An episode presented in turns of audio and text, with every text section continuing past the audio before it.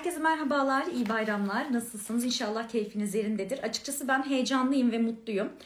Ee, bazı kitaplar e, insanları gerçekten okumaya sevk ediyor. Yani araştırmaya sevk ediyor daha doğrusu. Ee, benim için de kök kitabı o şekilde oldu. Sadece okuyup geçtiğim bir kitap değil de üzerine düşündüğüm, hadi ya hani bu kelime de buradan mı gelmiş e, dediğim bir e, kitap oldu. Bu sebeple de ben çok sevdim. Umarım e, yazarıyla yaptığımız söyleşiden sonra sizin de dikkatinizi çeker bu kitap. Şimdi bir yandan da Alp Bey'i hemen davet edeyim.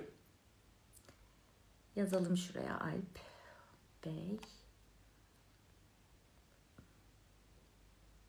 Siz de yayın esnasında her türlü aklınıza takılan sorularınızı yöneltebilirsiniz. Evet. Alp Bey, size istek gönderdim. Bekliyorum katılımınızı. Aa, Recep Hocam da buradaymış. Selamlar hocam. Hoş geldiniz. Merhaba. Merhabalar Alp Bey. Hoş geldiniz. Merhaba, merhaba, hoş bulduk. Nasılsınız? İyiyim, sağ olun siz. Ben de iyiyim çok şükür. Sizleri gördüm daha iyi oldu. sağ, Hayırlı bayramlar. sağ olun size de. Güzel bir söyleşi olacağı inancındayım. Çünkü e, Kök kitabı beni gerçekten araştırmaya sevk eden bir kitap oldu. Eminim çoğu okuyan arkadaşla da aynı hissi vermiştir. O yüzden bu söyleşiyi e, gerçekten heyecanla bekledim. İnşallah güzel geçer bakalım. İnşallah. Evet Alp Bey, arkadaşlar da yavaştan toplanmaya başlıyorlar. Malum bayramdan dolayı, dolayı biraz daha hani katılım az olabilir ama yayınımızı kaydedeceğimiz için oradan da izleyebilirler. Teşekkür ederiz arkadaşlar. Recep Hocam merhabalar tekrar. Evet, o zaman başlayalım dilerseniz Alp Bey. Biz sizi tanısak. Kendinizi tanıtsanız bize bir. Yani o da aslında en beceremediğim şey. Kitabınızın ön sözünde zaten gördüm. evet, onu bile o kadar kısacık yazmıştım.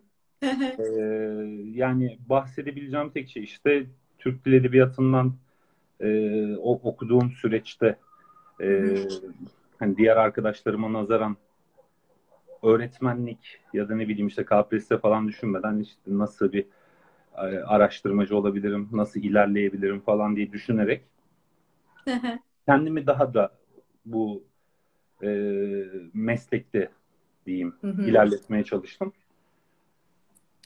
Sonra etimoloji ilgimi çekti. Evet. Yani malum e, özellikle yüksek lisansta e, yeni Türk dili ya da yeni Türk edebiyatı ya da işte hı. Osmanlı Türkçesi çalışan çok olur.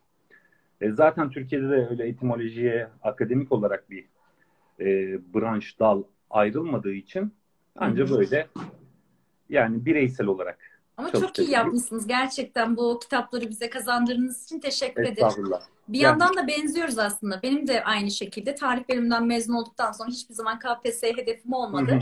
Tarih alanında farklı bir şeyler yapabilir miyimin üzerine düşündüm. E, çok şükür ne güzel böyle söyleşiler düzenliyoruz Evet, şimdi. çok çok iyi. Sizinle de bir araya geldik.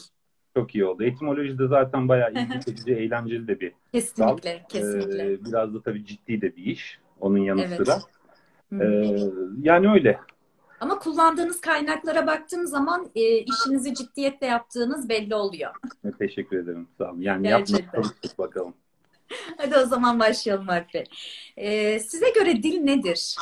Dilin önemi nedir? Önce bir Ben- dil kavramıyla başlasak işe. Hani kelimelerin serüvenine çıkıyoruz. Bir Tabii. dil nedir? Onun üzerine konuşalım.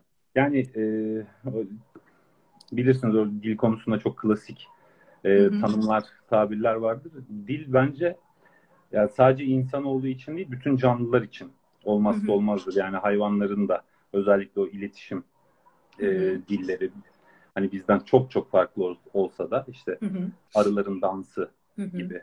Ee, o yüzden yani en önemli şeydir. Çünkü e, malum bu bizim o atalar Neandertallerden, Homo Hı hı. erectuslardan beri bir toplum halinde yaşıyoruz.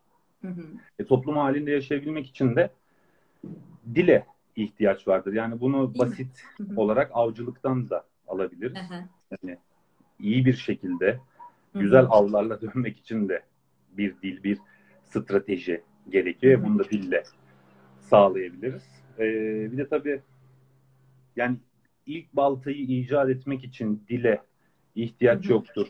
Ateşi kontrol etmek için dile ihtiyaç yoktur ama Afrika kıtasından Avrupa kıtasına geçmek için toplum olarak Hı, toplu halde güzel. geçmek için dile ihtiyaç vardır. O Evet. yüzden de yani Çok güzel insan dediniz gerçekten. en önemli şey Hı hı. dildir. Değil mi? Sosyal bir varlık olarak varlığını sürdürmesini, iletişim konusunda da zaten dil olmazsa olmaz. Kesinlikle, Peki, kesinlikle. Ee, şeyi sorsam, e, dil ve alfabe arasında malum bir fark var. Ama maalesef ikisi çok fazla karıştırılıyor şu Evet. bakımdan. Hani e, diyorlar ki hani Türk tarihinin, kadim Türk tarihinde geçmişten günümüze kadar birçok alfabe kullandık diyoruz. Ve bu da doğrudur. Çeşitli dönemlerde farklı alfabeler kabul edilmiştir Evet. Türk tarihinde. Fakat e, her alfabe değişikliğinde sanki dil de değişiyormuş algısı oluyor. Değil mi? Hani tabii. bu konuda bir şeyler söylesek, belki biraz e, o e, kullandığımız alfabelerden bahsetsek. Yani benim Güzel olur. sayabildiğim, benim sayabildiğim Türklerin bu zamana kadar kullandığı 14 alfabe var. Hı. Ee, ilkini biliyoruz zaten hepimiz Orhun abidelerinden Hı hı. Meşhur, evet. Köktürk ya da Orhun e, alfabesi diye Hı hı. geçer. Ee, Soğud alfabesi Hı hı. var. Uygur, Mani, Brahmi, e, Tibet, Süryani, Ermeni, Grek, İbrani alfabesi. Ee, bunlar 5. yüzyılda olsun, hani 7. yüzyılda olsun Ortodoks Türkler tarafından kullanılsın. Yani kullanılan alfabelerdir ama dil aynı. Dilde Evet. değişen bir şey yok.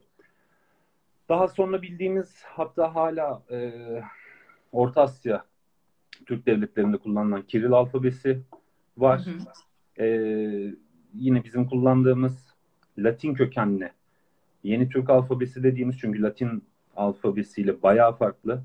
Evet. Ee, ve yine bildiğimiz Osmanlı'dan bildiğimiz Arap Hı. alfabesi. Alp alfabesi, evet. Yer yerde mesela Çin Çince ile e, Türkçenin yazıldığı da görülüyor. Yani böyle saydığımız zaman 14 alfabe var. Fakat değişen sadece alfabe. Burada da etkili olan unsur galiba din, değil mi? Latin yani en son 1 Hı hı. Kasım 1928'de o kabul ettiğimiz alfabe harici Hı hı. bütün alfabeler din kaynaklı. Din etkili, Din evet. değişince, tabii din değişince bir alfabe Hı hı. değişme e, hı. oluyor. Osmanlı'nın mesela yani o Arap alfabesinin daha e, çok olması, tabii Osmanlı zamanında da özellikle Hristiyan Türkler tarafından ya da yabancılar, yabancı Hı hı. tarihçiler tarafından Latin harfleriyle Türkçeler yazılmış yine. Davetiyeler olsun küçük bilgiler, İstanbul hakkında küçük bilgiler ama tabii bu genel bir şey değil. Osmanlı zamanında biraz daha tabii doğuya yaklaşma, İslam coğrafyasına yaklaşma ondan dolayı e, Arap alfabesi kullanılıyor. Yani yine din kaynaklı ama Latin'de öyle bir şey söz konusu olmadı. Dil Latin- yaşayan bir varlık mıdır? O meşhur soru kitabınızda da bahsetmişsiniz. Evet, ben yani dil yaşayan bir varlıktır ama tabii her zaman dediğim gibi onu yaşatan önemli. Yani kimler yaşatıyor o çok önemli. Tanzimat dönemindeki mesela e, Fransızcadan çok etkilenen aydınlar Hı. sadece onlar yaşatsaydı Türkçeyi geçmiş Hı. olsun. Yani çok kötü bir Türkçeyle biz şu anda karşılaşacaktık. O yüzden yaşatan çok daha önemli. Yani bazı konularda vardır öyle yani dil yaşayan bir varlıktır bunu da es geçelim falan derler ama öyle kaderine de terk edilmeyecek bir şeydir. Evet, günümüzdeki Türkçeden de bahsedeceğiz zaten. Muhakkak o soruyu soracağım. Acaba günümüzde kullanılan Türkçe hakkında ne düşünüyorsunuz? Ee, aslında bir tane daha sormak istediğim soru var. Bu e, Türkçe'de, e, daha doğrusu eski Türkçe dediğimiz bir dönem var. Aslında ya da şöyle yapalım direkt. O evrelerden de bahsedebiliriz. Hani Göktürkler, Uygurlar, işte e, o dönemde Karahanlılar döneminin eserlerinden de bahsedebiliriz. Onun üzerine de ufak bir tane daha sorum olacak. Biraz daha cinsiyetçi e, kelimeler üzerinden. E, çok fazla da bu konu hakkında soru aldım. Günümüzde biraz daha cinsiyetçi kelimeler e, artmış. Hani genel tarihinde baktığımızda. Tabii. Ha, bakarız. Tamam. Yani şimdi ben o e, kitaplarda falan da işlediğimde özellikle eski Türkçe, or- Orta Türkçe Hı hı. sözcükler üzerine durdum. Çünkü bizim şu anda kullandığımız Türkçe kökenli e, sözcüklerin neredeyse tamamı Hı hı. eski ve Orta Türkçeden geliyor. E, fakat bunu mesela eski Türkçe dediğim zaman eskiden konuşulan Türkçe zanneden çok kişi çıktı. Yani biraz bu düz mantık e, yapılmış bir şey. Yani sonuçta eski Türkçe dediğimiz zaman eskiden konuşulan Türkçesi, orta Türkçe dediğimiz zaman da ortada kalmış bir Türkçeden mi bahsediyoruz? Öyle bir şey değil. Bu e, Ahmet Caferoğlu'nun bir e, Türk dillerinin tasnifi vardır. Hı hı. Orada mesela e, Altay çağından başlatır, ana Altaycadan başlatır Türkçeyi. Hı hı. E, bu da yaklaşık milattan önce 9000'li yıllara tekabül ediyor. Altay Dil Birliği olarak o dönemi esas alıyor. Ondan sonra milattan önce 5000 ila 4000 yıllarında da e, en eski Türkçe çağı başlıyor. Burada da Sümerce Türkçe ilişkisi mevcut. Yani kelime alışverişleri gibi. Hı hı.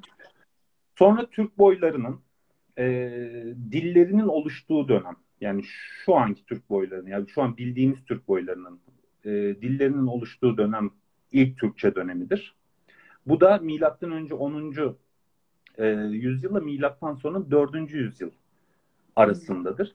E, hatta bu ilk Türkçe çağı da eski Doğu Türkçesi, eski Batı Türkçesi diye de kendi içinde ikiye ayrılıyor. Sonra da bizim e, şu anda da kullandığımız kelimelere kaynak olan eski Türkçe çağı başlıyor. Hı. Bu da 6 ile 10. yüzyıllar Hı. Arasında. E, bu eski dönemin, Türkçe dediğimiz evre o evre oluyor. Evet. Bu döneminde en önemli özelliği yani bizim hani işte bu kelimenin kökeni eski Türkçe'ye dayanır de, diye sağlıklı bir şekilde dememizin nedeni metinle takip edilen dönemdir bu. Bundan Hı. önceki dönemde metin yok. Sözlü dönem diye geçiyor. Sözlü dönem. Aynen. Ya da işte Andronova kültürüyle birlikte e, bir şeyler çıkararak bu döneme isim verebiliyoruz. Ondan sonra da 11 ila 15. yüzyıllarda Orta Türkçe dönemi. E, bu dönemde de Türk boyları birbirinden ayrılarak yeni yazı dilleri oluşturuyor. Yani az önce bahsettiğimiz o alfabelerin çoğu bu dönemde gerçekleşiyor. Ses, yapı, kelime haznesi e, değişiyor.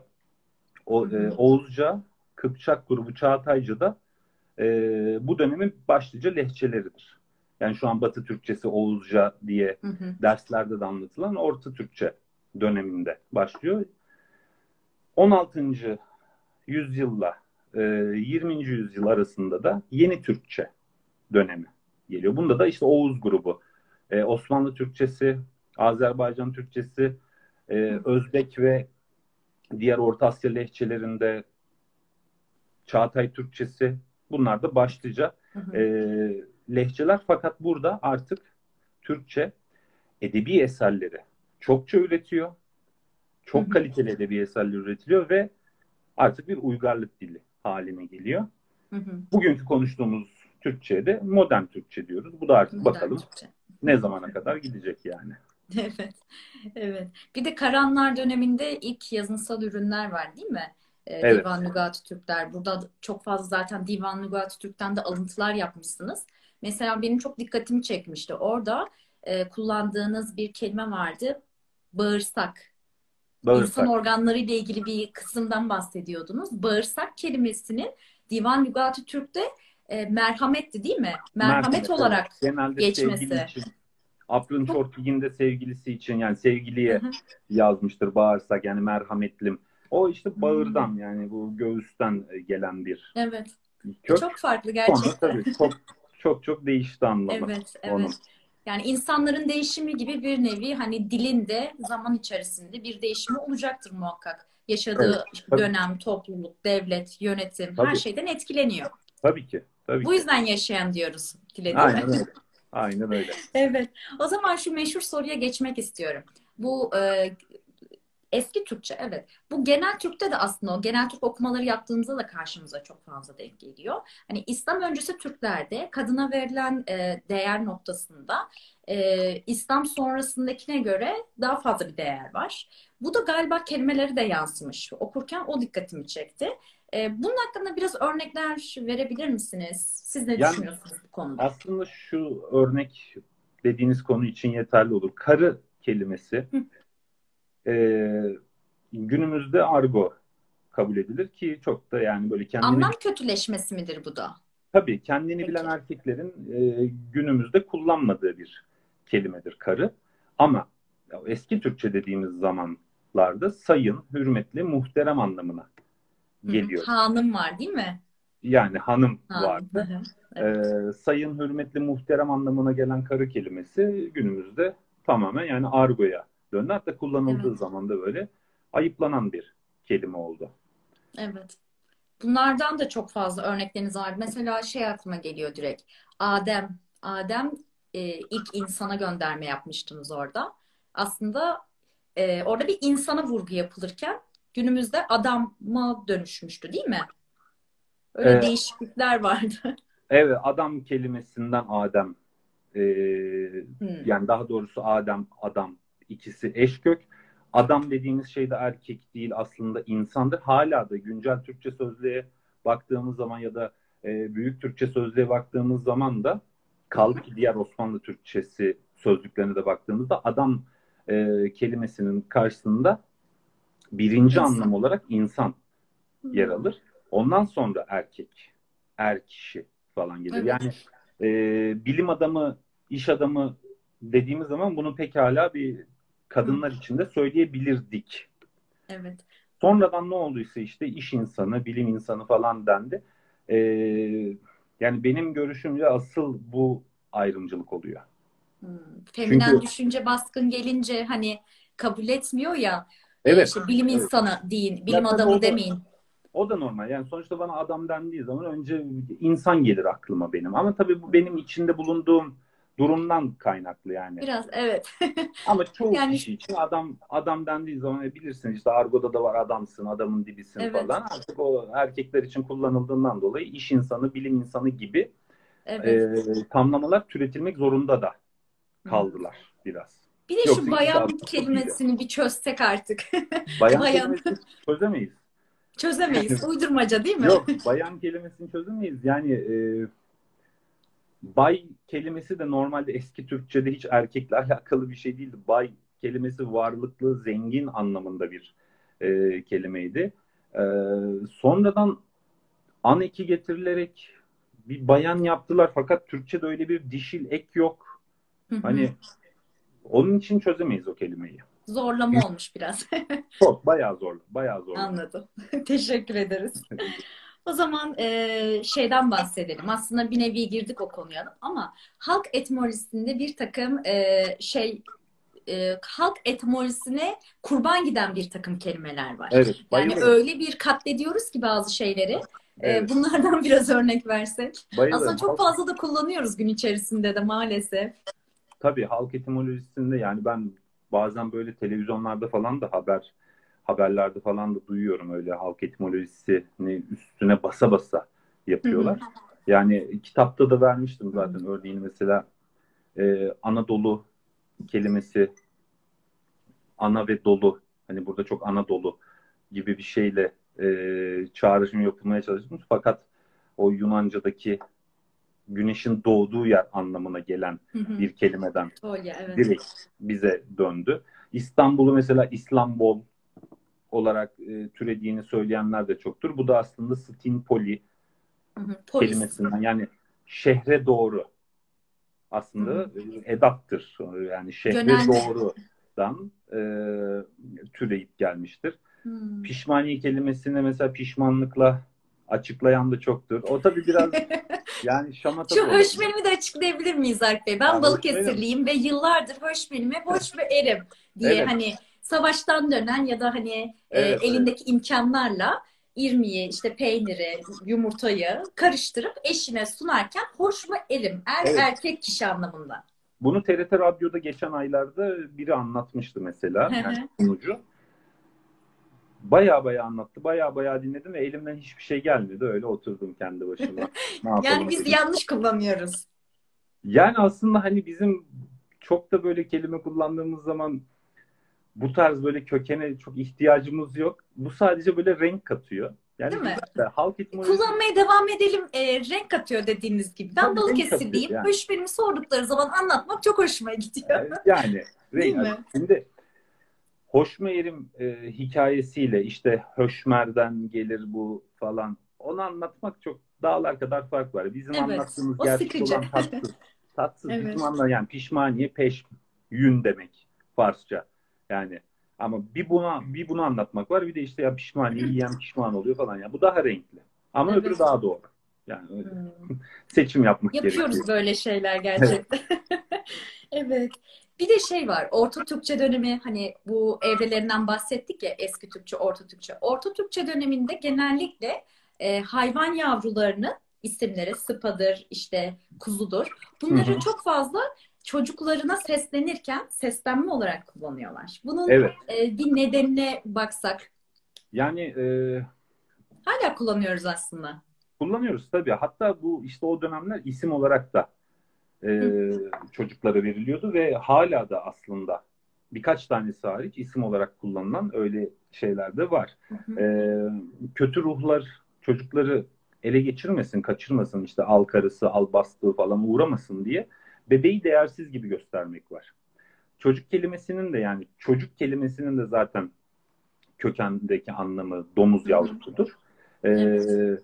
bu satılmış, satı gibi isimler mesela zamanında koyulmuş ki hala Anadolu'da var. Ee, işte it almaz, çoçkabay, çoçkabayda dediğimiz işte domuz bay Hmm. demek. Çocuğa böyle Bir de boza vardı. var? Çocuklara moza, boza, moza. Moza diye kullanıyorlar. O da domuz yavrusu olarak geçiyormuş. Öyle mi? Geçenlerde bir araştırıp bakmıştım. Ya bizim şeyde e, Balkan göçmeniyim ben. Anneannemin kullandığı bir deyimdir. Küçücük moza der. E, işte orada da dediğiniz anlam gibi herhalde. Belki nazar değmesin anlayışından dolayı Belki da de, olabilir. yani tabii belki de yani bu e, çocuk ölümlerinden artık bıkan halk Tabii tabii. bu ömür e, işte Yaşar, Dursun, Durmuş gibi isimleri de o yüzden tercih etmişti. Evet. Yani yaşadıkları o dönemin psikolojisi direkt e, sözcüklerle atlara da yansıyor. Kesinlikle. Sonra Evet. tabii modern tıp ilerleyince artık o kelimelere de o isimlere de gerek kalmadı yani. Evet, şimdi biraz daha farklı isimler kullanılıyor. Baya- bayağı farklı isimler. Bayağı.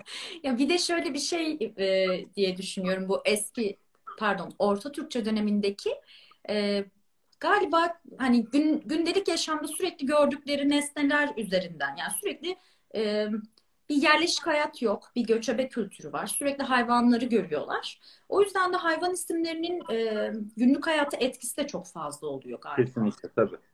Değil mi? Tabii. Yani direkt O sıpa falan dediğimizde de böyle daha çok o zamanlardan da yani öyle sevgi sözcüğü olarak kullanıldığı da e, Hmm. bilinir. Ama diğer türlü de işte özellikle o kötü ruhlara inanç ağır Hmm. basmakta. Yani evet çocuğu değersiz göstermek. Yani çocuğu değersiz gösteren, yani bu çocuk değersiz, bu senin, bunun ruhu senin işine yaramaz gibi bir Evet. ritüelle beraber bu tarz isimler konmuş. Gene dinin de etkisi. Tabii, Gene söz tabii, konusu muhakkak, muhakkak, inançların. tabii ki. Evet. Burada güzel bir sorum daha var. Ya ben- de günlük hayatta çok fazla kullanıyorum aslında bunu. Ee, doğru bilinen yanlışlıklar var. Mesela Hı hı. estağfurullah dediğimizde aslında e, çok daha farklı bir anlamı ifade ediyor. Ama e, genellikle hani bir e, ne denir? İltifata mazhar olduğun zaman estağfurullah denir. Hani Evet. nezaket göstergesi olarak. Ama çok farklı bir anlamı var bunun. Ondan bahsedelim. yıllar, yıllar, yıllar önce işte e, hocalarımdan birinden duymuştum. Yani estağfurullah hocam dediğim zaman estağfurullah deme o aynen öyle demektir falan demişti. Yani hiç de tevazu göstermek olmuyor. Öyle demişti ama sonradan baktık ki estağfurullah kelimesi istihvar, mağfiret yani bağışlama, bağışlanmayı dileme kelimelerinden geliyor ve kişi bunu iltifat duyduğunda böbürlenmemek adına estağfurullah sözünü söylüyor. Yani hani yani Allah beni bağışlasın, Allah beni affetsin gibisinden. Bu tamamen söylenmesinin nedeni böbürlenmemek için. Yani kişi aslında bunu kendine söylüyor. Karşı Evet. tarafa değil. Ama sonradan nasıl olduysa yani aynen öyle olarak e, geçti. Şu an Çoğu- sözlük anlamı birinci dediğiniz mi, ikinci dediğiniz olarak mı geçiyor peki? Sözlük anlamında estağfurullah karşılığı. karşılığı olarak "Aa, Tanrı beni affetsin manasında. Sözlükte de o şekilde geçiyor. Tabii tabii. Yani E, o tamam o sözde- zaman sıkıntı yok. yok yok yani Tamam. sıkıntı yok. Aynen Tamam. öyle falan diye bir şey yok onun. Bir Evet. şey de vardı bu affetmek kelimesi de vardı. Onu çok e, hamasetini yaptılar o kelimenin. Yani affetmek, Türk, Türkçe'de affetmek yoktur yani. Affetmek Arapça. Türkçe karşılığı yoktur. Çünkü Türkler affetmez. Evet. Yani hani bilmesek kendimizi diyeceğiz ki affetmeyiz. Evet de yani Türkçe'de de ayrıca affetmenin karşılığı var. Eski Türkçeden beri kullanılan. Ee, yarlıgamak Orta Türkçe'de de bu yarıksamak olarak affetmek diye geçiyor. Sonradan tabii e, Arapçası benimseniyor. Arapça kökenlisi. Evet, evet. Ya bu da mesela çok maalesef doğru bilinen yanlıştır. Evet. Çok büyük birkaç tane ya. daha örnek verebilir misiniz bu doğru bilinen yanlışlara? Şöyle ah. birkaç tane gelirse. Ne var vallahi şu an. Gelmezse de yormayayım hiç. Hemen şöyle çağrışım Belki ilerleyen vakitlerde gelir aynen. Bu ikisi çok şey yani bu ikisini toplayabilsek zaten diğerlerinin çok bir önemi yok. Ama bu ikisi benim de çok muzdarip olduğum bir konu. Hmm. Özellikle affetmek olayı. O çok büyük hamaset. Dilde de hamasete hiç gerek yok yani. Evet. Bir de anlam kötüleşmeleri var. Ee, önceden evet. iyi bir anlama gelirken zaman içerisinde evrilerek e, kötü bir anlamı ifade ediyor. Evet.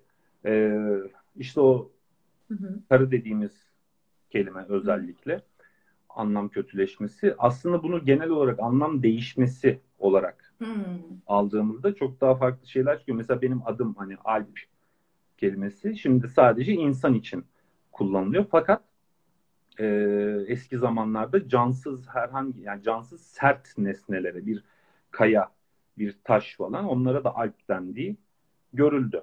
Hı hı. E, sıkıntı kelimesi mesela Meninski sözlüğünde sıkıntı kelimesi meyve suyu anlamında. Ve sıkmak Şimdi, gibi. Tabii tabii, tabii evet. sıkmaktan geliyor. Meyve suyu anlamında Meninski sözlüğü ama şimdi dert, keder, buhran, bunalım. Hmm. Bu anlamlara Çok ilginç geliyor. Yani gerçekten. Sadece anlam kötüleşmesi değil yani anlam değişimine genel olarak baktığımız zaman karşımıza çok çok ilginç şeyler çıkıyor. Klasik evet. Yavuz örneği vardır. Yani Yavuz'un ilk hali e, kötü anlamdadır. Ondan sonra işte daha da iyileşmiştir anlamı Yavuz kelimesinin. Hı hı. E, o yüzden değişim olarak bak baktığımızda ilginç şeyler çıkıyor. Siz Yavuz deyince benim aklım direkt Yavuz Sultan Selim'e gitti. evet o çok bağdaştırılır olmadan.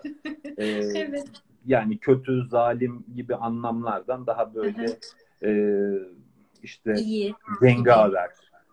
kahraman gibi anlamlara dönüşüyor. Yine yaşadığımız topluluk onu bir şekilde eviriyor. Kimi zaman iyi yöne, kimi zaman daha da kötüleşerek ya da değişimi oluyor diyebiliriz. Evet. Çok güzel sorular geliyor ayrıca bu arada. Ee, sevindim gerçekten güzel sorular var. Cengiz Han tarafından efsane midir, gerçek midir? Hocam kelimenin kökeninin Cengiz Han tarafından geldiği efsane midir, gerçek midir? Bir bilginiz Hangi? var mı demişler. Hanım kelimesi mi? Evet, hanım kelimesi. Ha, şey, ee, ben sizin hanınızım, bu da benim hanım. Öyle bir şey yok. Cengiz Han Türkçe konuşmuyordu, Moğolca konuşuyordu. Evet. Kelime... Onu da açıklık getirmiş olduk. Tamamen efsanedir tabii. Evet, o da bir efsane. Evet. Ee, peki şeyden bahsetmek istiyorum. Aslında şu an sizinle hani iletişim kurarken de e, fark ettim. E, kitaptaki yazım tarzınız gerçekten çok esprili, e, yönlendirici şeyler var. Ya da bu kadar yeterli. Hadi biraz da şuna bakalım gibi. Gerçekten çok güzel bir teknikle yazmışsınız. Kitabınızın yazım tarzı ile ilgili bir şeylerden bahsetseniz bize. Birazdan merak uyandırırız hem. Yani e, etimoloji dediğimiz hani ilk başlarken de bahsettim. Eğlenceli bir iş ama eğlenceli olduğu kadar da hatta daha fazla da ciddi bir iş. Etimoloji ile ilgili yazılan kitaplara baktığınızda da ciddi üsluptan ziyade akademik üslupta mevcut. akademik üslupta yani alanla ilgili olan kişiyi sıkmaz işi bu olduğu için fakat evet. Yani hani gönülden bağlı, gönül veren insanları biraz yorar evet. bu iş. Yani o akademik üslup okumak yorucudur. Ben de e, hem konuya ciddi kalarak yani eğlenceli anlatıp suyunu da çok çıkarmadan e, bir plan yapıp öyle yazmayı denedim kitabı. Biraz hani sohbet havasında geçsin dedim. Yani hani kitabı aldıklarında işte sanki benimle konuşuyorlarmış gibi. Evet. e, düşündüm. Ona ona göre planlayıp yazdım. Böyle bir şey çıktı ortaya. Gerçekten de Yazarken de istediğinizi yani- yansıtabilmişsiniz. Evet yani yazarken de hiç tahmin etmiyordum böyle gayet güldüğüm falan yerler oldu. Mesela birkaç yerde işte ben bir mola vereyim siz bu konuyu düşünün dediğim bir gerçekten mola Mutfak gereçleriyle ilgili bir bölümden bahsediyor Alp, Alp Bey arkadaşlar. O kısımda ben bir mutfağa gideyim siz bu konuyu düşünün diyor. Evet, Yani de gerçekten çok güzel gittim. bir tarzı var Yani- kitabın. Orada hani mutfağa gideyim siz düşünün deyip oturup yazmadım. Gerçekten mutfağa gittim. Şey yaptım yani. O daha güzelmiş. Onu yazdık oraya ama tabii konudan da hiç öyle Evet. eğlenceye vurup sapma falan yapmamaya da özen Yok, gösterdim. Ciddiyetle kaynaklar nezdinde tek tek açıklanarak verilmiş ama yönlendirme ya da hani espritüel bir tarzı gayet keyifliydi. Ayrıca bu mutfak mevzusunda da e, söyleşilerin aslında bir nevi yararı bu oluyor. Hani yazarla birebir iletişime geçtiğimizde bunun gerçekten var olduğunu görüyoruz. Bu eğlenceli bir durum gerçekten Evet, bizim için. Teşekkür ederim. Rica ederim. Peki e, Türk Dil Kurumu hakkında biraz düşüncelerinizden bahsetseniz. Yani çok da böyle halka açık yerlerde ben Türk Dil Kurumu hakkında konuşmayı çok sevmiyorum. E, Şöyle kısacık. Kısacık. Biyografi kısmınızda yazıyor zaten değil mi? Söylesem gönül razı değil. Yok Türk Dil Kurumu razı Kutlansın, değil. Öyle bir evet. şey vardı. Yani e, yani Türk Dil Kurumu Başkanı Gürel Hoca, Gürel Gülsev'in çok sevdiğim bir hocamdır. E, onun hatrı için çok konuşmayacağım. Bundan önceki e, dönemler bayağı felaketti mesela Türk Dil Kurumu için. E, herhangi bir mesela sadece Türkçe kökenli olsun ya da işte sadece yabancı kökenli olsun bir etimoloji sözlüğü hala olmaması koskoca kurumun. Bu çok kötü bir şey. Güncel Türkçe sözlüğe o internet sitesine girdiğimiz zaman e, Hasan Eren'in eski Türk Dil Kurumu Başkanlığı'nda Hasan Eren'in Eren'in e, etimolojik sözlüğünü referans alıp bir bölüm açmışlar. Fakat onda da zaten her kelime yok. Yani çok basit kelimeleri arattığınız zaman da Kapsam, yok. evet. 2019'da yanılmıyorsam başlamışlardı etimoloji sözlüğüne. İşte herhalde 2022 ya da 2023 gibi bitirecekler. Ama yani akıbetinden hiç haberimiz de yok. Hani e, büyük Türkçe sözlüğü e, internet ortamına taşıdılar. Bu çok mantıklı. Yani her yıl böyle matbu halde sözlük basıp gerek yok. Artık çok hızlı gelişiyor. Çok Evet. hızlı değişiyor. Ona internetten yani Türk Dil Kurumu'nun sitesinden ulaşmak daha mantıklı. Fakat bir etimoloji sözlüğü gerekiyordu. Evet. Yani O zaman Bak, kullandığınız büyük- kaynaklardan birkaç örnek alsak hani çok iyi olur aslında. Türkçe kökenli e, kelimeler için kullandığım kaynaklarda e, Titsen'in sözlüğü vardı. Titsen'in sözlüğü çok işime yaradı. Clauson'un sözlüğü. Buna tabii PDF ortamlarından ulaşabiliyoruz anca. Hı hı.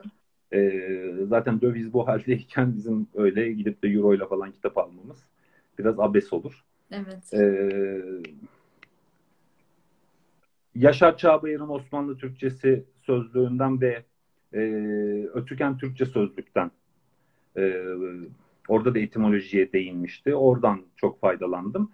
Yabancı kelimeleri anlattığım zaman da en çok Oxford'un sözlüklerinden. Aslında kitabınızda Ee, yoğun bir şekilde hani e, İngilizcesinde şöyleydi. Bize şuradan geçti. Fransızcası şöyleydi. Yani güzel bir yabancı kaynaklardan da yararlanmışsınız. Sadece Hatırla, hatırla da özellikle yabancı kökenli kelimeleri yazdığım için çokça yabancı sözlükle e, baş başa kaldım. Bunların çoğu da Oxford'un sözlükleriyle. Onlar da maşallah zaten yani neredeyse bütün batı dillerinde gerek etimoloji sözlüğü olsun gerek normal sözlük olsun, eş anlamlar sözlüğü olsun hepsini çıkarmışlar. Evet. Onlardan bayağı faydalanmıştım. Yani Ciddi ciddi çalışmışlar yani. Bayağı. 15-16 adet İngilizce sözlük var elimde. Bir o kadar işte Fransızca. Yani Evet. işime lazım olur diye Hititçe sözlük bile var. Ama bakalım nerede lazım olacak bilmiyorum. yani bulmuşken kaçırmadım onu da. Belki bir ekleme yaparsınız kitaplarınıza. Belki ya ama gittikçe biraz şey tabii. Sıkıntılı olabilir. Çok iyi gerçekten. Hani e, bu kaynak e, sorunu gerçekten e, var. Bu dil Var, konusunda maalesef. da gelişmesi gerekiyor. Aa Misli Hanım katılmış. Misli Hanım güzel bir soru yazmış. Sosyal medya yaygınlaşınca gördük ki Türk halkı milli eğitimde Türkçe dil bilgisini tam olarak öğrenememiş. Bir dili, dilin kurulmasının okulda öğrenilmemiş olması o dilde ilgili bize ne söyler? Hmm. Bu kadar zor olmak zorunda mı? Kurallar ya da kurallar dil varlığını mı korur?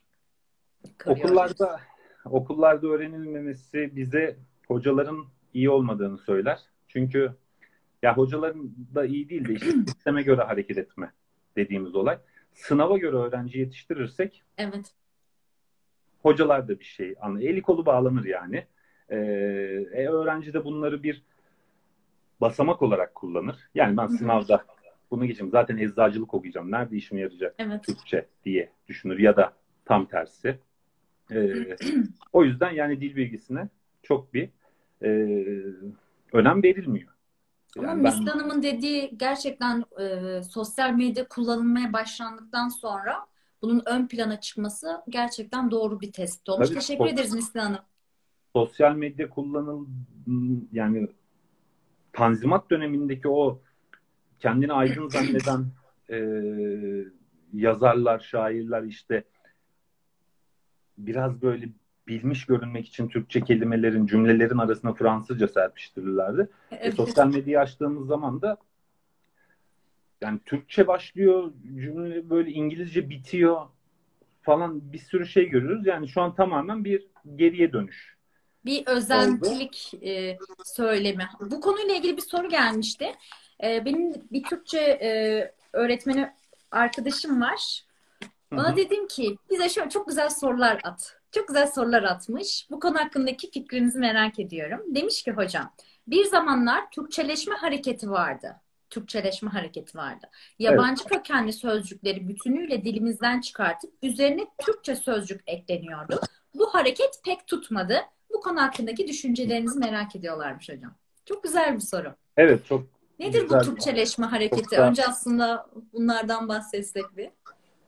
Şimdi harf devrimi harf devrimi olduktan sonra e, güneş dil teorisiyle beraber ki o Hı. güneş dil teorisi de Asıl mevzu. o dönem için o dönem için yani baktığımız zaman o dönemki Almanya'ya, Rusya'ya, İspanya'ya baktığımız zaman çok gerekli bir hamleydi. Yani akla uygun, mantığa uygun orasını konuşmuyorum. Mantıklı ya da akıllıca değil. Gerekli bir hamleydi. Hı, Güneş Gerekli bir hamle, evet. Ee, bunun nedenleri de var. Bunun nedenlerine de bir ara değiniriz. Ee, harf devriminden sonra Atatürk dilde de e, sadeleşme falan değil, direkt yabancı kelimeleri atıp yerine Türkçe kelimeleri koyalım dedi. Denediler de. Fakat olmadı. Hatta Atatürk dili bir çıkmaza sokmuşuzdur diyerek bundan tamamen vazgeçti. Artık Türk dilinde konuşulan, Türk milletinin anladığı her kelime Türkçedir. Türkçeleşmiştir. Millet kavramı gibi e, aslında değil mi? Gibi tabii. Yani Kendini o- Türk hisseden diye ifade edilen. aynen öyle. Yani Türk milletinin konuştuğu bütün kelimeler Türkçedir. Evet. Ve Bağladılar ve konu kapandı. Fakat Atatürk'ün ölümünü fırsat bilenler eee, Atatürk'ün yapamadığını biz yapalım mantığında olanlar birçok dalda olduğu gibi Türkçe'ye de öyle el attılar.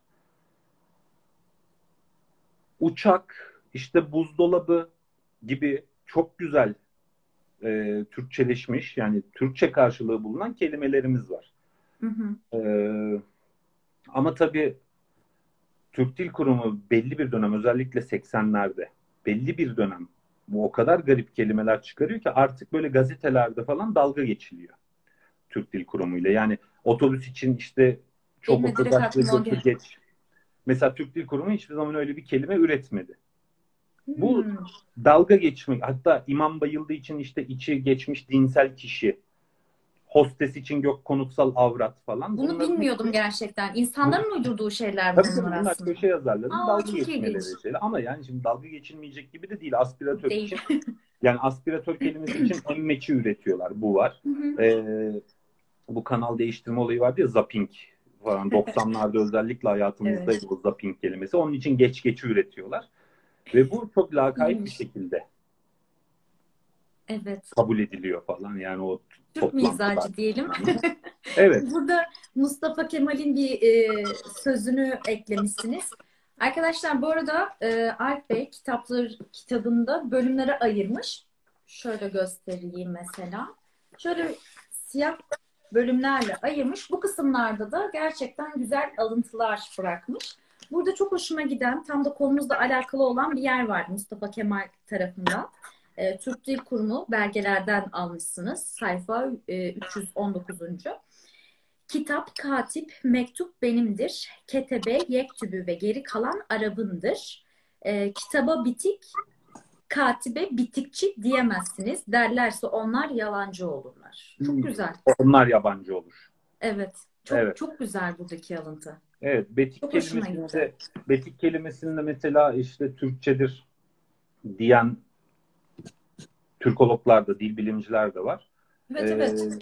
Çincedir diyenler de var. Yani tam bir yazılı kaynağı yok bunun. Benim de mesela o konuda inandığım şey Çince olduğudur. Çünkü e, Türkler bu yazı yazma, resim çizme olayını biraz taklit yöntemiyle yapmışlardı Çinlilerden yani komşularından.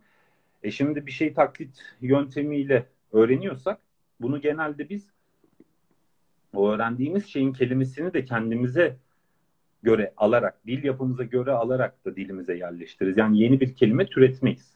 Bu bizim Evet. böyle bir huyumuzdur. Hı hı.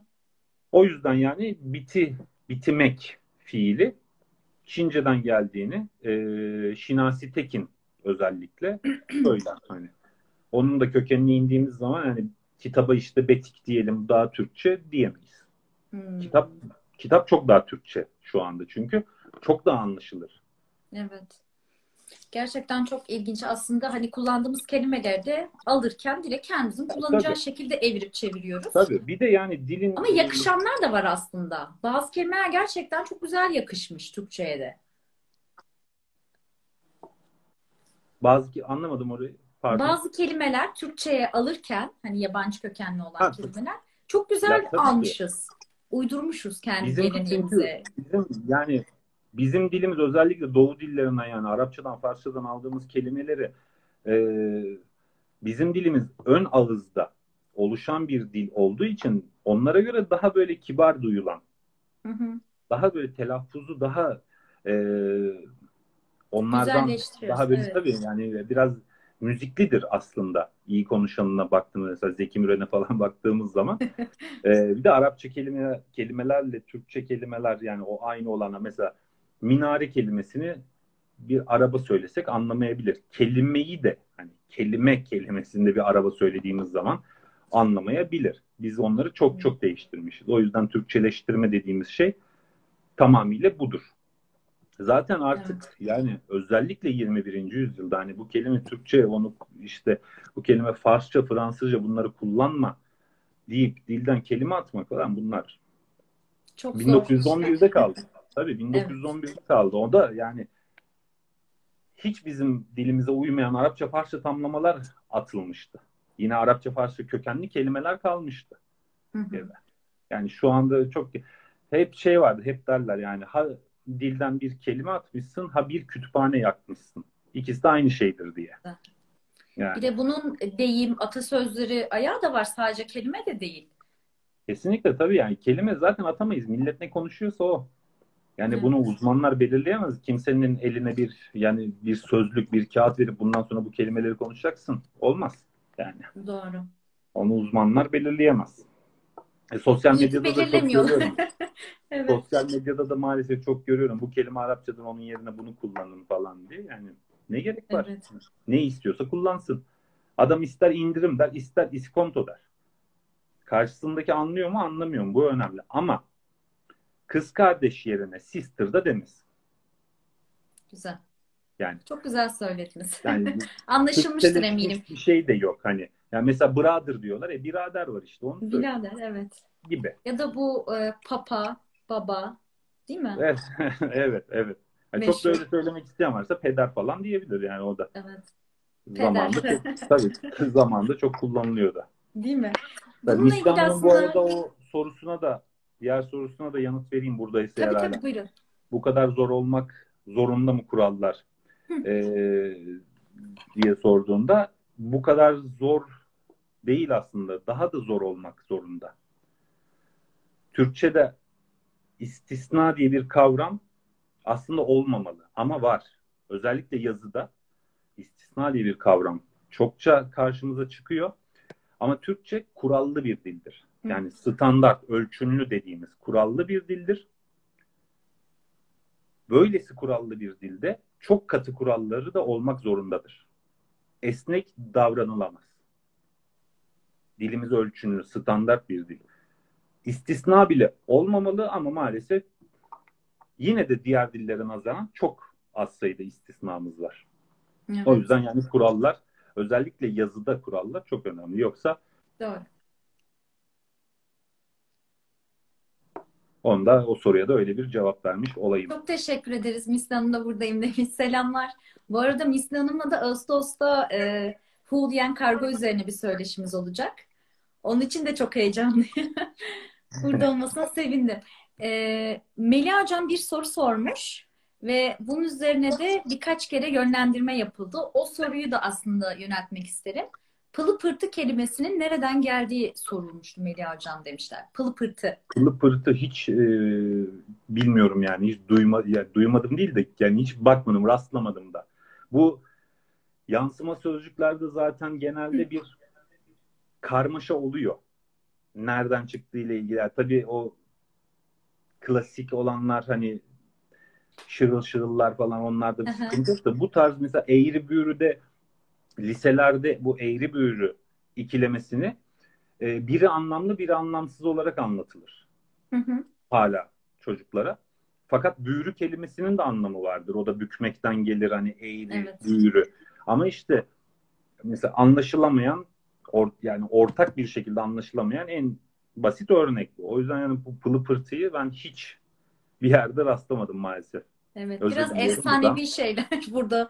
Kimin nereden bir yansımayı hani neye benzetip de onu çıkardığını bulmak da biraz zor. Tabii, Ya çok, bana çok çok zor. zor geliyor Çok açıkçası. zor tabii. Yani özellikle Evet. yansımalarda çok zor. Batı dillerine baktığımız zaman da yani çok farklı şekilde sanki çok farklı duyuyorlarmış gibi e, kelimeler türüyor onlarda da yansımalarda. Yani bir Hı hı. kö- köpek havlaması sesini biz nasıl yazıyoruz, onlar nasıl seslendiriyor, telaffuz ediyor. Sanki çok farklı duyuyorlarmış gibi ama her yerde aynı şekilde havlıyor mesela. Evet. O yüzden yani o hiç de yansıma sözcüklerin içine girmedim açıkçası. Hı, anladım. Yani girmek de Çok istemedim. karışık gerçekten. Evet. Bizde daha Yani böyle duyulan tutulur. Daha böyle metinler hani ulaşabildiğimiz sözcüklere daldım. Hı hı. Çünkü yani doğru da bilgi vermeyi isterim her zaman. Hı hı. Biraz o dediğiniz şeyler e, çok da karşılığını bulmak da zor. Belki kaynak açısından da sıkıntı Hem yaratabilir. karşılığını tabii hem karşılığını bulmak zor hem de çok farklı karşılıklar çıkabiliyor. Yani herkes farklı farklı şeyler de söyleyebiliyor. Biliyorsunuz yani yanlış bilgi daha çabuk yayılıyor. Evet. Ben de o yüzden hiç yani bu konularda hiç girmiyorum. Daha böyle ulaşabildiğim hani burada herkes bu konuda hem fikir. Anca buna şöyle eklemeler yapabiliriz dediğimiz konulara giriyorum yani. Evet. Bu değişik bir soru gelmiş. Merhaba, yayına şimdi girdim. Umarım doğru anlamışımdır. Camide mi demek TDK açısından daha uygundur yoksa camisinde mi? Hı, Mesela örneğin demiş Sultanahmet Camisi'nde ya da Evet. camiinde kılınacak. evet. Ee, TDK'ya göre camisinde. Hı. Yani o iki i. Bunu şeyde de yaparlar. Mevki kelimesinde de çok yaparlar. Mevkiinden ayrıldı gibi. Hı. onda da mesela mevkisine. Ama bu cami meselesi çok tartışıldı. Ee, camisi daha uygun diyelim. Evet. Yani Yani yine fonetik de- olarak da daha şey Tabii, geliyor zaten. Cami de hani çok kullanılıyor. Yine bu ulusal kanallarda haberlerde özellikle camine, camiinde gibi telaffuzlar söz konusu. Ama camisi o iyiyi de uzatmadan, caminin o sonundaki iyiyi de uzatmadan camisi demek daha uygun diyeyim Evet. yani. Teşekkür ederiz. Güzel bir soruydu. Bir tane daha soru gelmiş. Ee, Bir hocaya sordum. Bayağı bir kurumda eğitim veriyordu. Diksiyon hatası olarak. O camiinde doğrudur dedi. Fakat internetten baktığımda camisinde doğru olarak gördüm. O gün bayağı ters dedi. Ben TTK'ya göre bu. Yanlış mı okudum? Şekilde yazıldığını söyleyince çok teşekkür ederim. Rica ederiz. Hı. Ee, evet. Doğru olarak gördüm. O gün bayağı ters dedi. Ben TDK'ya göre bu deyince demiş herhalde. Hı. Yani Evet. tabii e, TDK'dakiler genellikle yazı dili olarak bizim karşımıza çıkar. Diksiyondan ben yani o sadece işte geleceğim, gideceğim denmez, geleceğim, gideceğim Geleceğim, gideceğim. denir. Bunlar bunları bilirim. O yüzden Türkçe yazıldığı gibi okunmayan bir dildir. Çok güzel bir yere değindiniz. İyi ki bunu şey söylediniz. Evet. Ee, camiinde de tabii yani diksiyonda çok hakim değilim açıkçası. Mesela konuşurken TDK'ya diyebiliyoruz fakat yazıda TDKY K'yi yani o K değil K diye okunuşuyla yazmalıyız. Bu gibi çeşitlilikler var ama tabii benim bildiğimde yine telaffuzda da camisi Evet. doğru kullanım olarak biliyorum. Bir de bu yazım dilinin akademik açısı var ki hiç girmeyelim oraya. Güzel bir soru gelmiş. Kahve yokken kahverengiye ne deniyordu? Kitabın soruyu- zaten genellikle ön plana Evet, çıkan en büyük sorusu bu. Ben sormuştum kahve yokken kahverengine ne deniyordu diye. Hı hı. Ee, aslında onu sizin cevaplamanız gerekiyordu ama Yağız deniyordu genellikle. Ee, Bu şey e, siyahla kızıl arasında bir kaçan Evet. renk anlamında kullanılıyormuş. evet. Ee, Yağız denirdi. Atlara daha çok bu e, renk adı olarak atanırdı. Ee, şimdiki kullandığımız mesela o kumral kelimesi kestaneden o konur. Ankara'da da vardır o konur sokak bilirsiniz. Ee, konurda yani biraz kahverengine yine e, yakın olarak e, kullanılıyordu. Ama Zaten daha çok yağızdı. Bu renkler e, Türklerde yön olarak da kullanılıyor. Hani Evet. e, işte direkt aklımıza hani Karadeniz dediğimizde kuzey, kara Güzel. kuzeyi ifade ediyor. Kızıl, güneyi değil mi? Evet. Hani at evet. renkleri de o şekilde e, ifade ediliyormuş zaten. Evet. Yani ya O yüzden çok- işte- Bu e, kahverengi konusu o yüzden kafama yattı benim. Birkaç arkadaş da bu bahsettiğiniz açıklamanın kafalarına yatmadığını söylemişlerdi. E, Öyle mi? İşte bu at renkleriyle, yön ekleriyle baktığımızda gayet de akılda kalıcı ve mantıklı bir Evet, açıklama. yani kahve ortada yokken kahverengi diye bir şey vardı sonuçta. Yani özellikle Tabii. atlarda, çadırlarda. E, ona Tabii. da bir isim takmak gerekiyordu. Ona da daha böyle yanmış, yakılmıştan Yağız'ı türetmişlerdi. Akıllarına yatmamasına üzüldüm bunu. Birkaç kişi yazmıştı. Olsun, Şu sağ kutucukları olsun. açıyorum yayın öncesinde. Oraya birkaç tane gelmişti. Galiba en çok e, işte bu e, soruyla ön plana çıkıyor ya kitap. Hı hı. Özellikle onu araştırıp bakıyorlar. O da nedense yatmamış. Birkaç kişi Olsun. yazmıştı. Belirtmek Olsun. istedim. Gayet açık ve net arkadaşlar. E, güzel bir de Yani- açıklaması var. Güzel bir tane daha sorum var, Alp Bey. Buyurun. E, dile yerleşmiş yabancı kökenli sözcükler dilin zenginleşmesini sağlar mı? Kısmen sağlar. Yani e, dilde Yani çok da milliyetçi bakmamak mı gerekiyor duruma? Yani dilde hiçbir zaman milliyetçi bakmamak gerekiyor. Ee, sonuçta bizim yabancı kökenli aldığımız kelimeleri de kendimize uydurarak konuşuyoruz. Kendi dil yapımıza uyarlayarak konuşuyoruz bunu. Ee, her zaman verdiğim o örnek istasyon örneğidir. Yani istasyonu belki bir Fransız zorlasan anlar. Ee, onu işte station'dan alıp Anadolu'da çoktur. L ile R ile başlayan kelimelerin başına i getirme olayı vardır bizde işte İrecep, İramazan, İleyen derler. Ee, Ege'de de çoktur bu. İstasyon kelimesi de iskele kelimesi de işte skaladan iskele yapmak bunlar zaten bize özgü şeyler. Yani köken yabancı ama telaffuz tamamen biz. O yüzden yani burada milliyetçilik yapmaya çok gerek yok. Ee, eğer dilde bu yani bir kelimenin Türkçe kökenli bir kelimenin yanına bir de aynısının aynı anlamda yabancı kökenli alıyorsak yani çok da zenginleştirmeyebilir. Hmm. Sonuçta yani hiçbir dilde aslında eş anlam diye bir şey yoktur. Hmm, çok ilginç. Çok ayrı bir. Bunu birazcık Tabii. açabilir miyiz? Benim de dikkatimi çekti. Yakaladım yani, kaçırmak istemem bunu. Ee, bizim hocalarımızın da çok karşı çıktığı mesela selsal ekleri vardır. Dil devrimi yani harf devrimi zamanında o uydurulan ya da türetilen ekler diyeyim. Selsal ekleriyle mesela kurulan kelimeleri kullanmamaya özen gösteren çok hoca vardır. Hmm.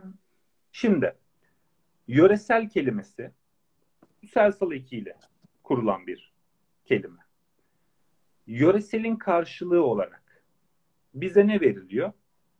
Mesela mahalli deniyor. Yerel deniyor gibi. Ama yine de yöreselin tam karşılığı ne mahalli ne yerel hiçbiri olmuyor. Yani e, hiçbir yerde mahalli lezzetler ya da ne bileyim yerel lezzetleri çok görmeyiz. Yöresel, Yöresel denir görürüz. Direkt. Bu, bu hem dile hem anlama oturmayla alakalıdır hem de dediğimiz gibi yani o eş anlamlı e, diye bir kavramın aslında olmadığıdır. Buna da ilk değinen yanılmıyorsam Ziya Gökalp'ti. Hmm. Eş anlamlılık üzerine. Türk Dil Kurumu'nun süreli yayınlar veri tabanında internetten ulaşabiliyorsunuz. Orada e, özellikle eş anlam konusunda Ziya Gökalp'in o makalesini yanılmıyorsam 3-4 sayfa falan da onu da yani herkesin okumasını isterim. Güzel tamam, de farklı güzel. bir bakış açısı da sunar bu eş anlam olayına. Tamamdır. O makaleyi not aldım. Kesinlikle ben de okuyacağım. ya bir de e, Alp Bey sizi yakalamışken hemen şu soruyu da sormak istiyorum. E, kitabınızın kapağında e, şöyle bir değil mi? Gösterelim arkadaşlar da yakından görsünler. Evet. Bu Orhun abidelerinden bir kesit alarak kullanmışsınız. Evet. Ama benim daha çok dikkatimi çeken bir şey var ki e, burada Türkoloji dünyasına armağan edilen bir böyle bir evet. logo var. Nedir anlamı? Logo, rozet dediğimiz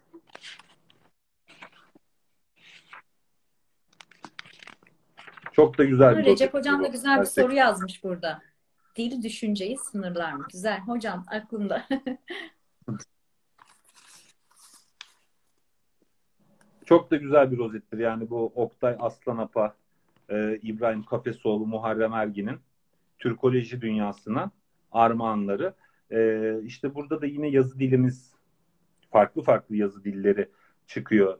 E, işte Göktürk harfleriyle Bilge Kağan, sağ altta gördüğümüz Uygur harfleriyle Bögü Kağan, Atatürk'ün adı yine Latin harfleriyle, Kufi alfabesiyle de yazı görüyoruz ve alt, ortada da Fatih Sultan Mehmet'in Tuğrası yani Tuğrası. Gerçekten çok çok güzel çok bir anlamlı. rozetti. Bu kitabı da e, yerleştirmeyi hep düşündüm.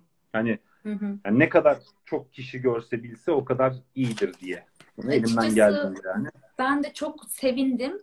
Ee, bu rozeti biliyordum hani bu e, sembolü. Hı-hı. Ama bu kitabın içerisinde sayfayı açar açmaz bununla karşılaşmak beni ayrı bir heyecanlandırdı. Gerçekten tebrik ederim dedim okuduğum yani gördüğüm anda.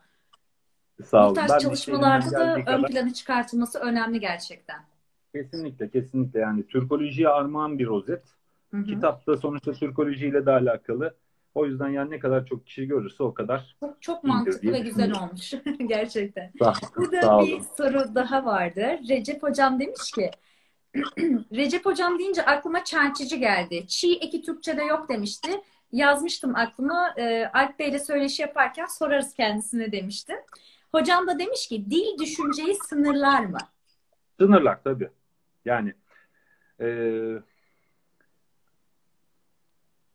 ana dilimiz neyse genelde onunla düşünürüz. Hani hiçbir zaman çok çok iyi İngilizce bilsek de böyle insan İngilizce çok düşünemez yani. Düşünür, yine düşünür. O yetenek de olabilir insan ama yani çok düşünemez. Ama ana dilimizi ne kadar bildiğimiz de önemli. Kelime haznemiz ne kadar geniş. Bu da önemli. Yani e, o yüzden dilin düşünceyle ilişkisi zaten birebirdir. Bu bütün e, dil bilgisi kitaplarında da ister üniversiteler için olsun ister liseler için olsun girişte dilin tanımı yapıldıktan hemen sonra mesela dil düşünce ilişkisi işlenir. Hmm. Yani dille düşünce zaten paralel bir şekilde ilerler. İnsanın evet. dili ne kadarsa düşüncesi de hayal dünyası da o kadardır. Evet. Yani. Hocam yazarlık açısından sordu özellikle galiba. Ee, değil mi bu e, sınırları aşabilmek gerekiyor. Hani bir şey yeni bir şeyler ortaya çıkartırken farklı hani e, dilin sınırlarına da takılmamak gerekiyor. Hocam çok güzel sormuş. Bir de eğer bilginiz varsa Alp Bey e, bu konuda çerçici kelimesinde hani çiğ ekinin Türkçe'de olmadığından bahsetmiştir Recep Hocam. E, bu konu hakkında bir bilginiz varsa şöyle küçücük alsak onu da. Hangi çiğ eki? Çerçideki mi? Çerçicideki mi? Çerçici. Ha, yani çiğ eki var. Cı, ci, cu. Bunların sertleşmiş, pekişmiş halleri. Çiğ eki var. Hem de çok işlek de bir ektir. Çerçici. Ci. Var. Doğru. Yani çok, bir hocam çok da, ekleme yapabilir misiniz Recep Hocam? Buradasınız. Çok da işlek de bir ektir çerçici. Çerç dediğimizi hatırlıyorum. Çerçi. Çerçici. Hocam bir düzeltme yazısı yazsın o zaman. bir arkadaşımız demiş ki ağız ve şive farklı farkı hakkında Alp Hocam kısa bir bilgi verirse sevinirim. Çünkü günümüzde bu kavramları çok yanlış kullanıyorlar. Bir nevi kamu spotu olmuş olur. Alp Hocama Kayseri'den selamlar demiş. Salih benim eski öğrencimdir. Çok vefalı. Ee, öyle mi? Ne kadar çok güzel. Çok vefalı bir öğrencimdir. Selamlar. Sağ olsun. Ağız ve şive farkı hakkında Salih'e zaten hem derslerde hem de e, normal böyle muhabbetlerimizde çok çok Galiba Kayserili olduğu için ekstra bir bu konuda. ya tabii şive dediğimiz zaman genellikle işte böyle Karadeniz şivesi işte Anadolu şivesi falan çıkar. Halbuki onlar tamamen ağızdır. Ağız evet. Yani hani yazı dilinde İstanbul ağzını benimsediğimiz gibi yani onlar tamamen ağızdır. O yüzden şive ile ağız mesela bu da doğru bilinen o yanlışlardandır şive ile ağız bu yönden çok e, karıştırılır. Bunu düzeltmek de çok zor artık. Evet. Artık yani onlar, iç içe yani, geçmiş bir durumda değil mi artık? Tabii, yani Kayseri, Antep şivesi, Kayseri şivesi, işte Doğu şivesi bunu millet artık böyle kullanıyor. Anca biz bu akademik camiada bilimsel o makalelerde, tezlerde falan anca doğrusunu evet. yazabiliriz ama o konuşmada sıkıntı. Evet. Alp Hocam Mersin'den selamlar demişler. Galiba e, yine bir öğrenciniz ya da tanıdığınız biri. Yine eski öğrencim Hasan Yaşar. Öyle mi? Ne kadar güzel. Evet, Çok güzel. Ee, evet, Alp bu... Bey o zaman şöyle yapalım. Ben size son bir soru yönelteyim. Daha sonra hemen toparlayalım. Zaten Tabii. yayında da hani gelen sorulara anlık cevap verdiğim için sona bırakmadım. Gördüklerimi. Eğer kaçırdıklarım varsa gerçekten kusura bakmayın arkadaşlar. Ee, Şöyle yapalım hocam. Günümüzdeki bu e, Türk diline dair sizin böyle bir takım önerileriniz, hani düşüncelerinizi söylediğiniz bir takım iyileşmesi adına hani yorum yapabilir misiniz? Türk dilinin iyileşmesi. Yani sıkıntılı bir konu ya. yazı dilinde çok zor şu anda gerekli özen maalesef gösterilmiyor. Hı hı. Gerekli özen gösterenleri e, çeşitli etiketlerle de yaftalıyorlar. E, dile önem vermeme zaten aldı başını yürüyor. O ayrı mesele ama biz bunu tabii gençlerde e, işte az önce de dediğim gibi hani İngilizce kelimeler falan araya katarak cümle Bunlar normalde bunlar e, özenilir sonra bırakılır. Yani bunlar olabilir. Bunlara Tüm tabelalarda da aynı şekilde hani değil mi? Her tabelalar şeyi zaten, Tabii tabii tabelalar çok ayrı bir hadise zaten. Evet. Ee, ama işte bu dili doğru kullanamamayı önce profesörlerin halletmesi, sonra doçentlerin halletmesi, sonra öğretim görevlilerinin halletmesi gerekiyor ki biz çocuklara diyelim ki dili düzgün kullanın. Ben nice profesörlerin vize final kağıtlarında kendi hazırladığı soruları gördüm ki Allah düşmanımın başına vermesin öyle imla hatalarını, öyle cümle kuramını. Eyvah eyvah. Editörlük yaptığımız çoğu kitapta da gördük. Yani etken e, kelimeyi fiille başlayıp sıralı cümlede edilgen fiille bitiren profesörler, doçentler neler neler gördük. O yüzden önce tabandan değil direkt tepeden Türkçeyi düzeltmek gerekiyor. Evet. İşte bazılarının mesela nasıl yani Türkçe bilmeden nasıl buralara kadar geldiği düşünülmesi de gereken bir şey. Çocuklara da bir şey söylemek için, gençlere de bir şey söylemek için önce yani bizim bu hani yolun ucunda olanların Türkçesini düzeltmeleri gerekiyor. Ondan Doğru sonra gençler Biraz zaten daha- gençler zaten düzeltir. Gençler Evet. daha ılımlıdır. Tavandan tabana doğru diyorsunuz tabii tabii değil mi? tabii. Kes- tabii ki kesinlikle. Evet. Çok teşekkür ederim Alp Bey. Gerçekten Ben çok keyifli ederim. bir yayın oldu. Tekrarını açıp izleyeceğim ve önerilerinizi yazmayı planlıyorum Ben açıkçası. teşekkür ederim. Katılan Bu arada soran anda- herkese de çok teşekkür ediyorum. Evet, katılım sağlayan herkese teşekkürler. Hocam, e, Ötüken'den 5 farklı kitabımız var, 5 adet kitabımız Evet. var. Bu kitaplarımızı çekiliş sonucunda da 5 arkadaşımıza hediye olarak göndereceğiz. Çekiliş postu pazar gününe kadar açık olacak. Dileyenler o zamana kadar katılabilirler. Bayram dolayısıyla katılımlarımız biraz daha az oldu bu hafta. E, inşallah e, keyifli okursunuz diyelim. Teşekkür ederim. Galiba Recep Hocam bir yorum yazmış. Hocamı da eklemesini yapmadan kapatmak istemiyorum. Hemen okuyorum. Çerçideki çi eki yumuşatıldığında ek yığılmasından bahsetmiştim. Çerçici şeklinde farklı bir kullanım oluşturulduğundan bahsetmiştim. Canlı yayında tam ifade edememiş olabilirim. Hmm, anladım.